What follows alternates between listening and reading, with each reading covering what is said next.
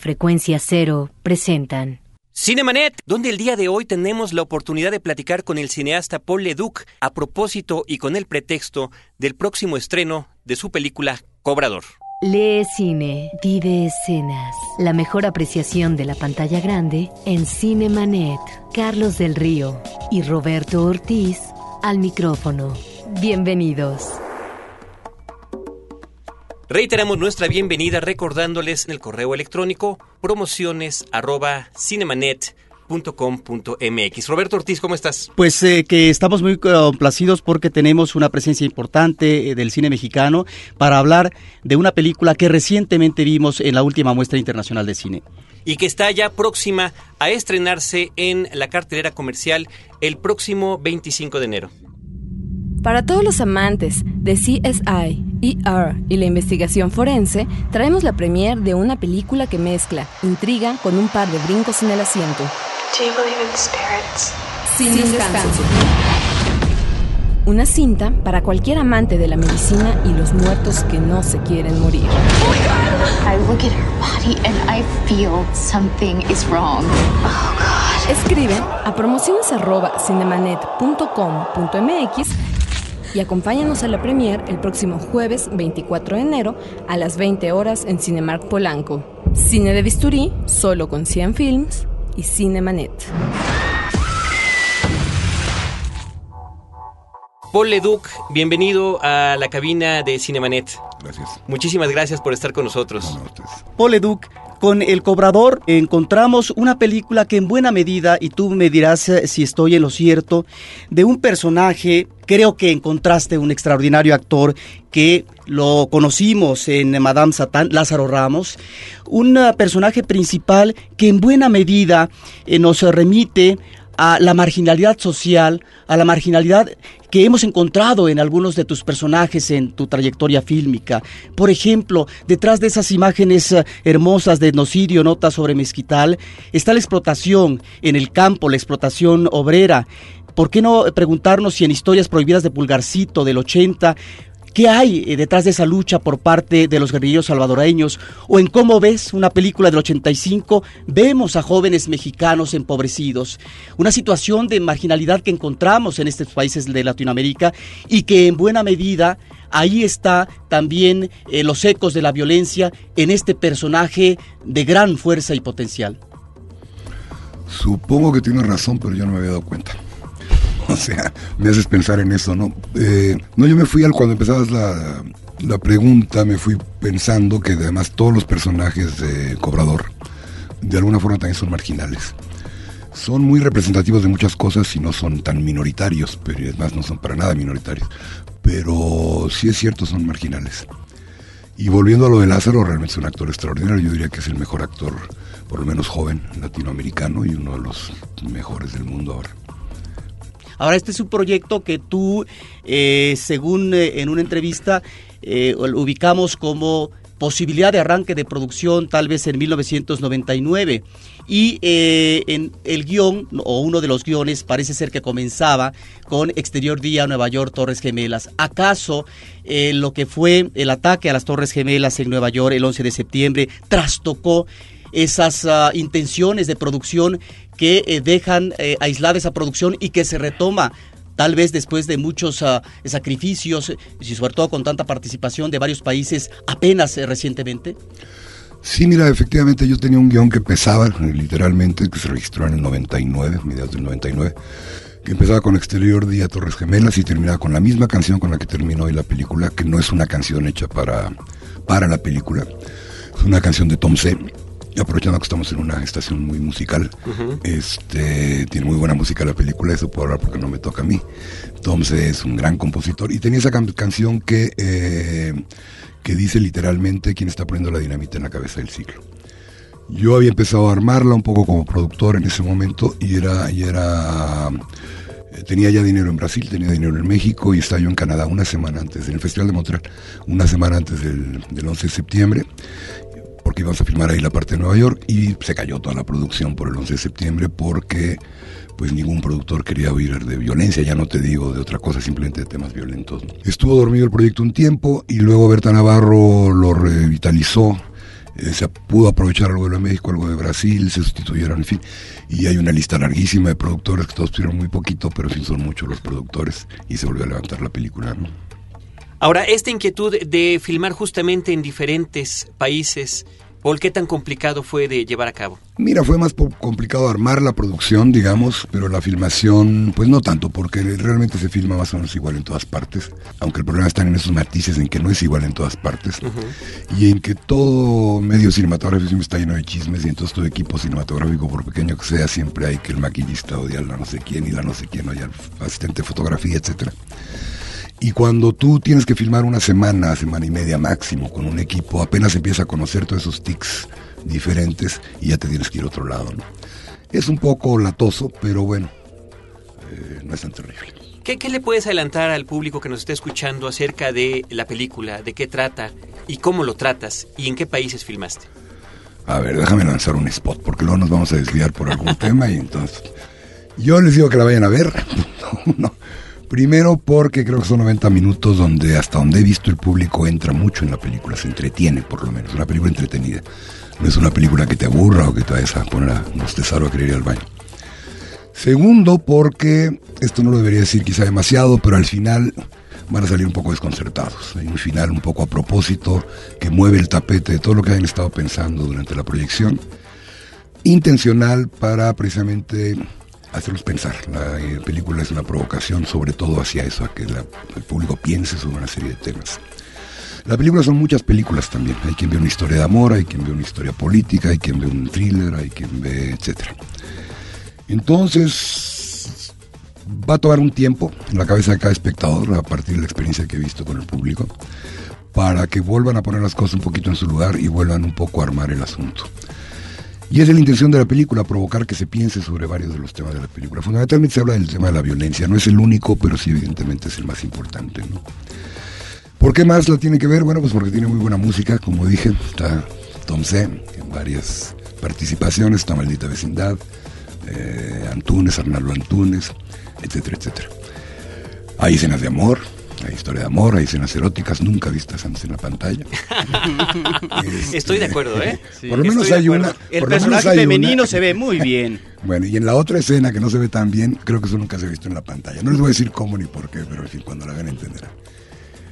Si eso prospera, la banca mundial puede quebrar. si ese ejemplo prospera. Eh, los, los países en los que habías filmado.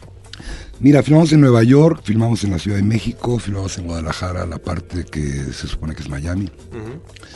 Filmamos en Río de Janeiro, filmamos en cerca de Belo Horizonte, en las minas, y filmamos en Buenos Aires.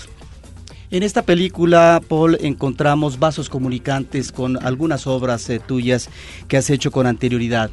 Hay un tema que creo que también está presente, que tiene que ver con la historia, y que tiene que ver con la historia a propósito del pasado y que tiene que ver con el presente, cómo se construye la historia. De hecho, creo que haces una película clave en los 70 en lo que es tu ópera prima a propósito de RIT México Insurgente, con una nueva visión de lo que es el tema de la revolución después de mucho tiempo. Tendríamos que remontarnos a los 30 para considerar los clásicos de De Fuentes a propósito del compadre Mendoza, del compadre Mendoza y vámonos con Pancho Villa sobre el tratamiento de los personajes históricos. Ahí está entonces la historia y una revisión, una nueva visión de la misma a propósito de sus figuras, de las situaciones que se viven. Pero también de alguna manera está la historia eh, más contemporánea en Dólar Mambo, una película eh, que tiene que ver con las invasiones de los Estados Unidos en Centroamérica, específicamente en Panamá. Y en Historias Prohibidas de Pulgarcito podríamos considerar eh, la presencia de la guerrilla a propósito de una situación de injusticia en el manejo, digamos, de un gobierno que quebranta la legalidad y que finalmente no deja opciones eh, de tipo democrático. Cobrador nos está remitiendo también en términos de nuestra historia actual y de un mundo globalizado, de este, eh, esta realidad corporativa, ¿sí? que está tomando de aquí y, de allá y que finalmente está creando una realidad de miseria y violencia, regando por todas partes esta situación lamentable en Latinoamérica. Mira, me pareció curioso la comparación que estaba haciendo al principio con México Insurgente, porque tampoco lo había pensado. En México Insurgente partimos de un libro, del libro John Reed, que es un reportaje directo de alguien que estuvo en la Revolución Mexicana, que tenía una cierta distancia entre la Revolución porque era un extranjero, un norteamericano. Escribió una serie de reportajes que mandaba a su periódico en Estados Unidos y luego se publica en forma de libro. Y yo muchos años después hago una película basada en ese libro, con lo cual yo tengo otra distancia, que es el tiempo, que me permite saber qué pasó con John Reed después, qué pasó con la Revolución, etcétera, etcétera. En el caso de Cobrador, tomo unos cuentos de Rubén Fonseca, que son escritos por alguien que antes de ser escritor trabajó mucho en los ministerios públicos, en fin, es abogado, él empezó a escribir ya tarde, y a partir de una realidad muy brutal, escribe cuentos muy metafóricos sobre esa realidad brutal, ¿no? Tomo esos cuentos y yo ya también tengo la posibilidad de hacer una metáfora sobre los propios cuentos y tener una distancia, ¿no? Pero si hay una base de realidad, en realidad tan real como la Revolución Mexicana, o tan real como la violencia en el caso de Fonseca en Brasil, porque todos los cuentos originales pasan en Río, en Sao Paulo, pero que me permiten a mí, por ejemplo, introducir esa, esa, esa distancia de las ciudades, introducir el tema de la globalización y hacer que uno pase en Nueva York, otro pase en México, otro pase, etcétera. Entonces, este, pues no sé si es interesante todo esto, pero me hiciste pensar en, la, en el parecido con México Insurgente. También hay eh, un reparto multinacional eh, ya mencionaba Roberto a Lázaro Ramos, pero bueno, de México y La Vega, de las eh, ya de tradicionales, o Maya Zapata, ¿no? De las nuevas figuras del cine nacional. Y, o Dolores Heredia, que está como. O Dolores Heredia, pero hasta Peter Fonda. ¿Cómo, cómo eh, llegas a hacer esas conexiones con estos actores para que se involucren en el proyecto, Paul? Mira, en primer lugar, estoy muy contento de haber logrado eso, que no fue tan difícil, porque realmente era un equipo extraordinario de actores, ¿no? Y en realidad fue en general, te diría que con todos los que mencionas y hasta con los otros, tan fácil como darles el guion este, y que, lo leyeran y que les gustara. En algunos casos, el caso de Peter, de Peter Fonda, pues era más difícil porque era difícil que un actor norteamericano aceptara un papel así, porque pues no queda muy bien parado su, su nacionalidad. eh, pero, o sea, le, tengo un respeto más allá del, de su calidad de actor y que se portó de una manera un profesional y tranquilo y amistoso durante todo el rodaje y colaborador, pero también por eso, ¿no? Pero vaya, fue, fue muy fácil en realidad, fue escogerlos. El problema con Peter fue localizarlo, pero en fin, una vez que lo localizamos. ¿Pero habías pensado en él, ya que estaba armado el, ¿Y por qué?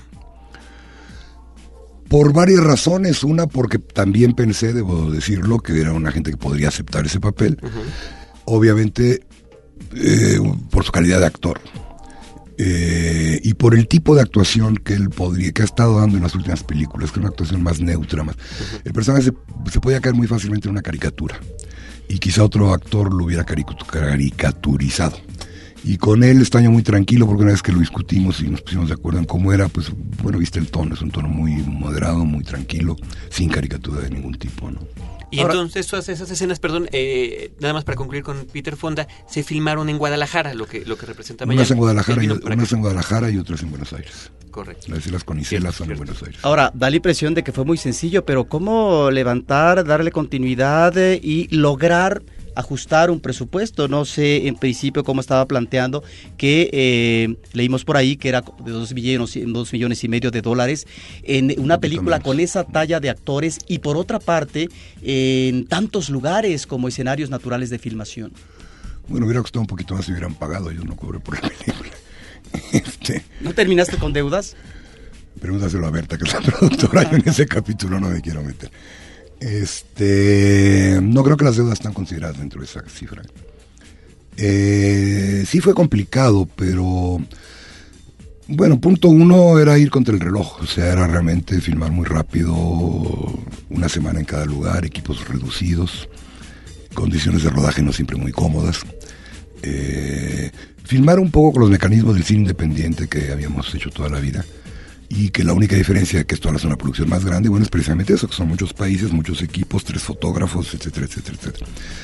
Pero bueno, tres fotógrafos porque no, no tenía, no podía permitir el lujo de tener el mismo fotógrafo durante toda la película, o un asistente, o un productor único, era cosa que sí trajo sus complicaciones, pero bueno, pues se resolvieron mal que bien. ¿no?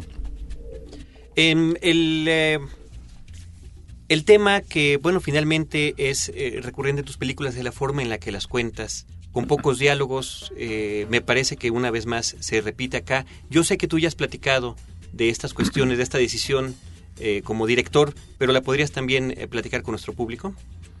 La de quitar diálogos. La de sí, la de ser un... un- Y que no hay una historia lineal eh, como convencionalmente lo vemos en la mayoría de las películas en pantalla grande. Bueno, serían dos cosas diferentes. Lo de la falta de diálogos o tratar de que haya el mínimo de diálogos. En esta película sí se habla, advierto, Ujú. para que no Sí, sí, crean sí, que es una película sí. muy- Y en diferentes en español, idiomas. en portugués y en inglés. Eh, no sé, pienso y me siento más cómodo, además así desde que escribo un guion, o participo en la escritura de un guion, que las herramientas del cineasta son más la imagen y el sonido, ¿no? El sonido con música, con ruidos, con todo lo que sea, no necesariamente con diálogos. Y La música en este caso que has- la que has música mencionado, que le, le usaban en muchos casos. ¿no? Eh, no tengo nada en contra de los diálogos, pero quizá el prejuicio me viene de que yo hice muchos documentales en una época, documentales de estos alimenticios, digamos, que ya no se hacen, pero se hacían mucho en esa época, donde el texto servía para hacer demagogia y la imagen era otra cosa, ¿no? Entonces desde ahí traté de hacerlo sin diálogos para no tener que caer en esa demagogia. Y porque detesto los doblajes y todo, vaya, creo que una serie de razones de tipo profesional que me llevaron a buscar. Cuando lo empecé a hacer me di cuenta que el silencio y que este camino, digamos, produce una tensión en el espectador, muy útil para cuando estás buscando hacerlo pensar. Eh, te, le da una distancia que, que, que- esa identificación hollywoodense con, con- con lo que está pasando en la pantalla, aunque pueda verla, pero que siempre hay una especie de distancia con lo que está pasando, eso me gustó. En fin, habría una infinidad de razones, se nos diría el programa en eso, ¿no? La otra cosa era La estructura no lineal. Mira, eso no sé muy bien de dónde viene. Supongo que viene de la época en que yo empecé a hacer cine y que una serie de cineastas latinoamericanos andamos en busca de nuestro propio lenguaje y todo ese tipo de cosas que hoy quizá a mí mismo me suenan un poco viejas, pero creo que siguen siendo válidas, ¿no? Y creo que hoy muchos de los jóvenes cineastas mexicanos inclusive están en algo parecido. Ahora, eh, tú eres un cineasta, eh, si uno observa tu trayectoria fílmica, que maneja una coherencia en términos de un manejo muy independiente que esto tal vez tiene que ver con no admitir concesiones, no admitir presiones en términos de la producción, porque finalmente en el cine, como es una industria, pues es muy difícil a veces lograr ajustar en el último momento lo que finalmente es la base, es el espíritu por parte del guionista, del director. Desde RID México Insurgente encontramos no solamente ese espíritu, sino también finalmente esta idea de manejar la independencia en la producción, seguramente para poder darle continuidad a una carrera donde finalmente se quieren expresar ideas propias con un estilo también muy personal. Y de alguna manera esto se constata también con tu nueva cinta. Sí, yo creo que cuando yo empecé era más obvia esta diferenciación entre cine independiente y cine industrial, ¿no? Yo pienso que hoy, por ejemplo, si tú ves las películas mexicanas que están produciendo ahora, pues muchos de los jóvenes cineastas ya están realmente, sin quizá planteárselo en los términos en que lo estamos hablando ahora, pero están haciendo un cine independiente, ¿no?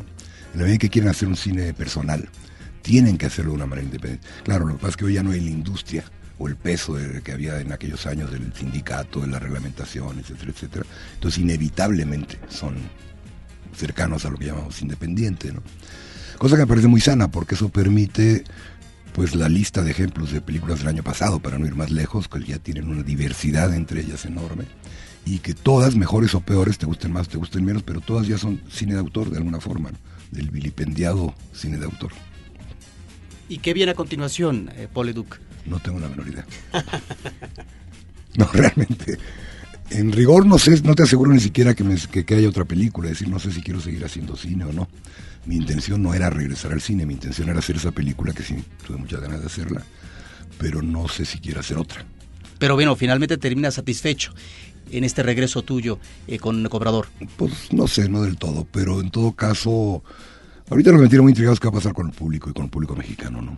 ¿Con cuántas copias eh, llega la película a 25. las salas? 25 copias. ¿A nivel nacional? Por lo pronto va a salir en la Ciudad de México. En la Ciudad de sí, México. Sí, sí, sí. Pero Muy lo que sí observé yo en eh, ciertas funciones, eh, en la muestra internacional de cine, es que había una identificación, un interés por parte del público juvenil.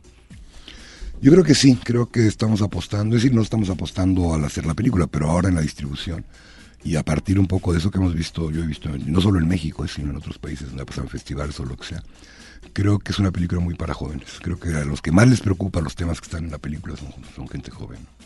Paul Leduc, algunas palabras finales para el público. Véanla, véanla, véanla. se van a divertir, hombre. Bueno, divertir no sé si sea la palabra, pero se van a entretener, los va a dejar pensativos, van a tener que discutir y van a recuperar un poco, espero, la costumbre esta de salir del cine, ir a tomar un café y discutir la película. Perfecto. Paul Leduc, muchísimas gracias, por compartir este ratito aquí en Cinemanet y platicar de tu película y además, pues el haber para nosotros tener la oportunidad de, haberte tenido aquí con nosotros. Muchas gracias. Muchísimas gracias. Vámonos a esto que sigue. Cobrador se estrena el 25 de enero, viernes 25 de enero, 25 copias, zona metropolitana. No te quedes fuera de foco. Cinemanet regresa en un instante. Ahora, diseñar y hospedar su página web será cosa de niños. En tan solo cinco pasos, hágalo usted mismo sin ser un experto en Internet. Ingrese a suempresa.com y active ahora mismo su plan. Suempresa.com, líder de web hosting en México. En la historia. Acompaña a Roberto Jiménez a recorrer México en la historia, porque La Máquina del Tiempo es un podcast de Frecuencia Cero, www.frecuenciacero.com.mx. Porque sentirse bien es cuestión de decisión. Frecuencia positiva. Un podcast de Frecuencia Cero. Pláticas íntimas a puerta abierta. www.frecuenciacero.com.mx. Historias múltiples en tiempos cortos. Cinemanet. Regresamos.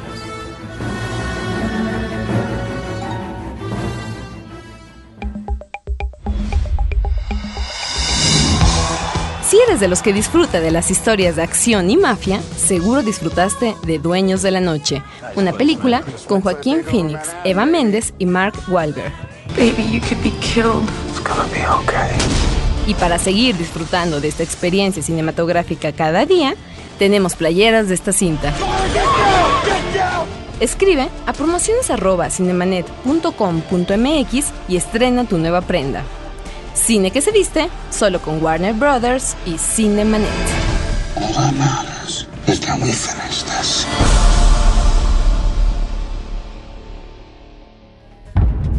Six billion people on Earth when the infection hit. I'm a survivor living in New York City. Con motivo del estreno de la película Soy leyenda, el guionista Akiva Goldsman, el director Francis Lawrence y el protagonista de la cinta Will Smith visitaron la Ciudad de México y en conferencia de prensa esto fue algo de lo que nos comentaron. Hey, buenos días. Hola. Uh, where did I learn Spanish? Uh, hablo un po poquito, pero no entiendo mucho. Es muy difícil uh, oír las uh, palabras. Practicar. I will be at the South Street Seaport every day at midday when the sun is highest in the sky. Las inspiraciones para esta película para nosotros provinieron de distintos lugares. Pienso que todos estuvimos muy inspirados por las historias anteriores, las versiones anteriores del guion, como la de Richard Madison, que fue escrita en 1954, y también por El Hombre Omega, pero también muchas de nuestras propias ideas. Creo que las ideas de esta película son muy universales y pienso que nosotros también tenemos nuestras propias fantasías y nuestras propias ideas acerca de lo que sería estar solo en un ambiente vacío y lo que se requeriría para poder sobrevivir. Entonces encontramos ideas muy interesantes de muchos, muchos lugares.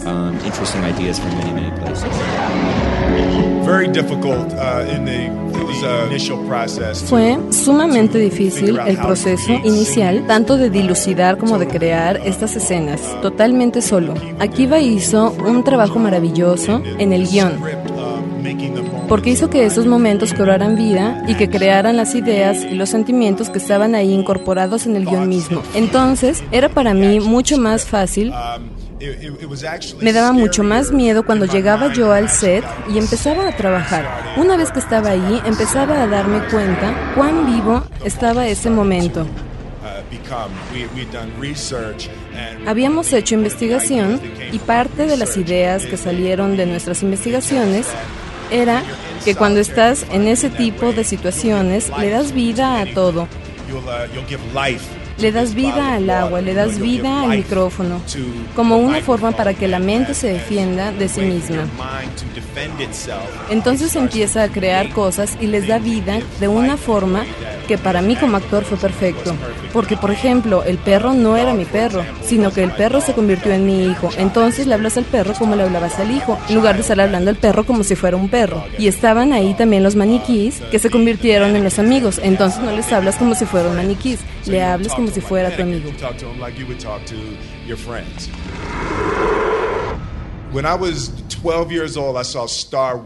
Cuando yo tenía 12 años vi la Guerra de las Galaxias por primera vez. Y para mí la Guerra de las Galaxias Casi tuve una experiencia espiritual viendo la Guerra de las Galaxias. Nunca me he sentido más conmovido en una sala de cine que como cuando tenía 12 años viendo esta película. Entonces, cuando leo un guion y pienso en las películas que quiero hacer, soy ese pequeño que se siente en el cine y me pregunto por qué alguien querría ver esta película. Es algo que será emocionante, divertido, que les va a dar miedo o que los va a inspirar. Entonces, por lo general, me pongo a leer el guion y pienso en la idea desde la perspectiva del viernes en la noche, sentado en el cine, y empiezan a correr los créditos de la película.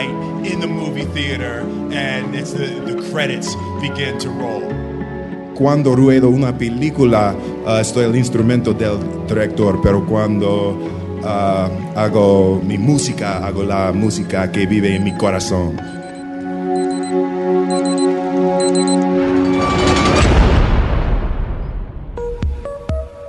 Noticias en Cinemanet. Pues esto que escucharon ustedes fue lo que sucedió en la conferencia de prensa esta semana en la Ciudad de México a la que vino el actor Will Smith, el director Francis Lawrence y el guionista Akiva Goldsman a propósito de la promoción de la película Soy leyenda que se está estrenando esta semana en la Ciudad de México. También quiero comentar que en un futuro podcast de Cinemanet platicaremos sobre eh, Richard Matheson, que es el autor de la novela en la que está basada la película Soy leyenda y que es una obra que ha sido llevada en tres ocasiones al cine protagonizada por Vincent Price en una ocasión en los años 60, a principios de los 70 bajo el nombre de El hombre Omega de Omega Man con Charlton Heston y ahora con Will Smith. Un podcast, un podcast muy nutrido para nuestros escuchas, Carlos. Ya les estaremos avisando cuando salga esto. Por lo pronto, en noticias, informar brevemente la situación de las películas ganadoras en los Globos de Oro. Ya comentábamos toda la situación la semana pasada de que no hubo gala y que simplemente fue una conferencia de prensa en las que se dieron a ganar eh, se a conocer los ganadores. Como película de drama ganó Atonement, que es una película que se va a llamar aquí en México Expiación, Deseo y Pecado. Mejor actriz de drama fue Julie Christie por la película Away from Her. Eh, mejor actor de drama Daniel Day-Lewis por There Will Be Blood. Que dicen que está eh, espléndido. Así es. Y bueno, él siempre está espléndido, ¿no? Realmente no filma tan seguido como a veces quisiéramos, pero cuando lo hace nos entrega estos personajes inolvidables y siempre distintos entre sí. Julian Schnabel como mejor director por The Diving Bell and the Butterfly. Mejor película musical o de comedia, Sweeney Todd de Tim Burton, ganó dos premios. Estás muy contento. El otro fue el de actor musical o de comedia que se llamó Johnny Depp, sí, contentísimo, Roberto, cómo no. Mejor actriz en musical o de comedia, Marion Cotillard por La vida en rosa. Mejor actriz de reparto, Kate Blanchett por I'm Not There, una mujer que siempre eh, tiene reconocimientos importantes. Mejor actor de reparto para Hispanoamérica, Javier Bardem por No Country for Old Men, la película de los hermanos Cohen. Mejor guion, los hermanos Cohen junto con Diablo Cody for No Country for Old Men. Y mejor película extranjera, The Diving Bell and the Butterfly. En película animada ganó Ratatouille, mejor música original, Expiación, Deseo y Pecado. Y finalmente mejor canción original, Guaranteed Into the Wild. Into the Wind. Into the Wild, perdón. Estas son las películas que ganaron en los Globos de Oro. Roberto, vámonos ahora con esto.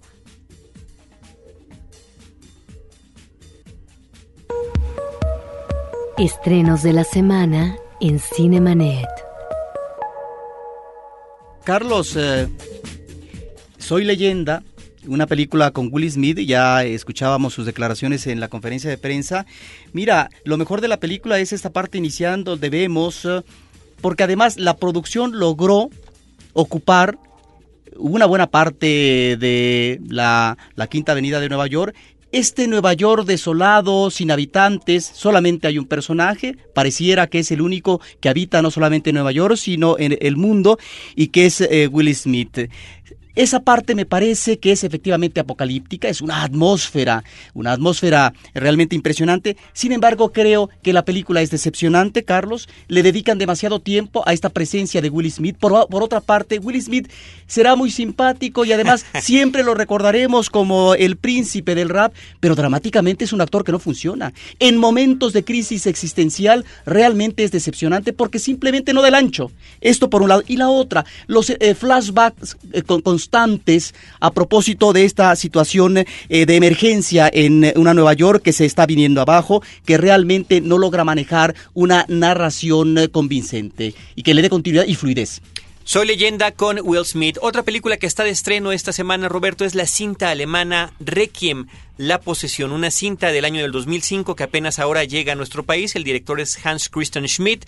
Es una eh, película que está basada en el hecho real de una joven adolescente en los años 70 de una familia muy conservadora en Alemania que eh, pues se es, una mujer que padece epilepsia, pero que siente que está poseída. Es la misma historia de la vida real en la que se basó, por ejemplo, El exorcismo de Emily Rose, una película hollywoodense hace un par de años. En este caso, de una manera eh, absolutamente naturalista y más que en tono de terror, completamente en el tono del drama, se plantea la historia y el contexto de esta historia de esta mujer. Roberto también está de estreno la película eh, el orfanato. Bueno, el orfanato fue premier que se estrena en esta próxima semana, ¿verdad? Sí, pero es hasta la próxima semana que hablaremos de ella. Creo que es una película interesante de terror. Una película que combina la fantasía con lo que puede ser el horror psicológico, Carlos. Muy bien, pues Roberto, estamos llegando ya al final del programa. Recuerden que en Horizonte 107.9 FM les esperamos